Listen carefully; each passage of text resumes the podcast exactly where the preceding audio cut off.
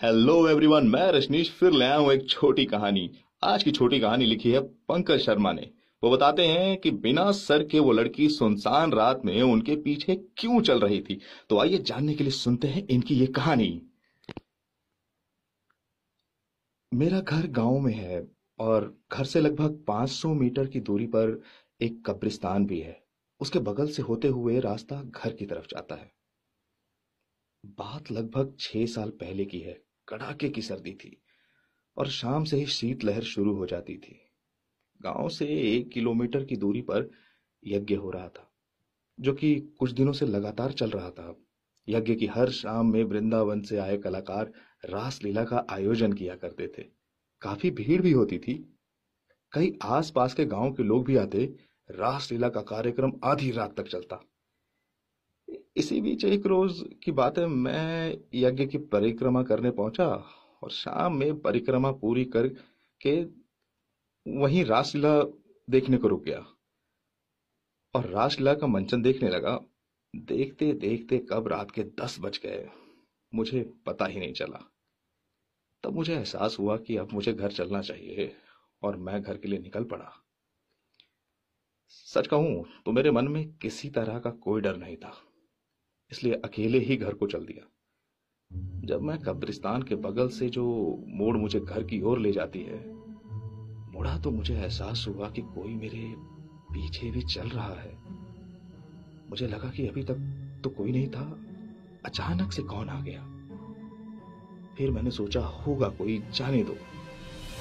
लेकिन मैंने फिर महसूस किया कि कोई मेरे पीछे है।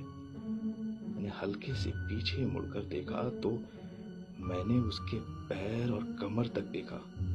तो वो लड़कियों के कपड़े जिसे शायद लेगिंग्स कहते हैं, पहने हुए थी। फिर मैंने सोचा, होगा कोई, छोड़ो, जाने दो। लेकिन मन ये जानने को उत्सुक हो गया कि इतनी रात को अकेली लड़की यहाँ क्या कर रही है। मैं फिर थोड़ा और मुड़ा और उसके छाती तक निभा गई। मैंने देखा कि वो शाल ओढ़े हुई थी। इस बीच में चलता रहा और वो भी मेरे पीछे चलती रही। मैं और उसके अलावा कोई दूर दूर तक नज़र नहीं आ रहा था। फिर मैंने सोचा कि ये मेरे पीछे पीछे क्यों आ रही है? हर बढ़ते कदम के साथ उसके बारे में जानने की बेचैनी भी बढ़ती जा रही थी।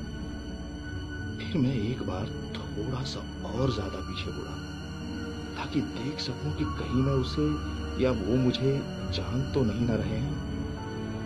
लेकिन जैसे ही मेरी निगाह उसकी छाती से ऊपर गई, सारा का सारा माहौल ही बदल गया।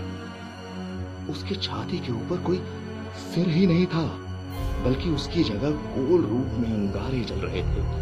एक पल के लिए तो मैं सहम सा गया, लेकिन अगले ही पल मैंने खुद को संभाला। मज़े की बात देखिए, मैंने किसी भगवान को नहीं याद किया, जबकि कुछ देर पहले मैं खुद ही पूजा करके आ रहा था। बस मैंने सोचा कि कैसे मैं अपना ध्यान इसके ऊपर से हटाकर कहीं और लगाऊँ। मैंने तुरंत ही अपने एक दोस्त को बिना कुछ सोचे समझे फ़ोन मिला दिया। मैंने खूब इधर उधर की बातें शुरू कर दी और उसकी कोई बात नहीं सुन रहा था, बस अपनी ही सुनाई जा रहा था, बोले जा रहा था। जब वो आखिरी मोड़ जो सीधे मेरे घर की ओर जाता है आ गया तो मुझे एहसास हुआ कि अब कोई मेरे पीछे नहीं है। फिर मैंने भी अपने दोस्त को गुड नाइट बोलकर फ़ोन काट दिया। लेकिन जैसे ही फ़ोन रखा, फिर देखा कि वो लड़की मेरे पीछे चल रही थी। अब तो उसके पैर की बेड़ियाँ बजने की आवाज़ भी आने लगी। मेरे कदम तेज हो गए, पहले से ज़्यादा, और उसके कदम मेरे कदमों की ही रफ्तार से बढ़ते। अब मैं डरने लगा, लेकिन पीछे मुड़कर देखा नहीं, आगे बढ़ता गया। अब मेरा घर करीब आ गया था, और मैं घर पहुँच गया, फिर वो लड़की एक परछाई की तरह आगे बढ़ गई।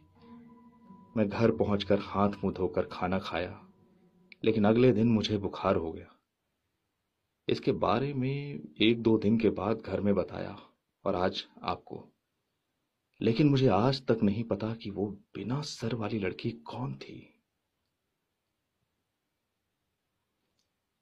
तो आपको कैसी लगी ये कहानी? मुझे नीचे कमेंट बॉक्स में लिख के नीचे ज़रूर बताइएगा। और हाँ अगर आपको ये कहानी जरा भी अच्छी लगी हो या डरावनी लगी हो तो इसे शेयर ज़रूर करिएगा। और अगर आपके पास भी ऐसी ही कोई कहानी है तो मुझे लिख भेजिए। मैं आपके लिए सबको पढ़ के सुनाऊँगा। तब तक के लिए गुड बाय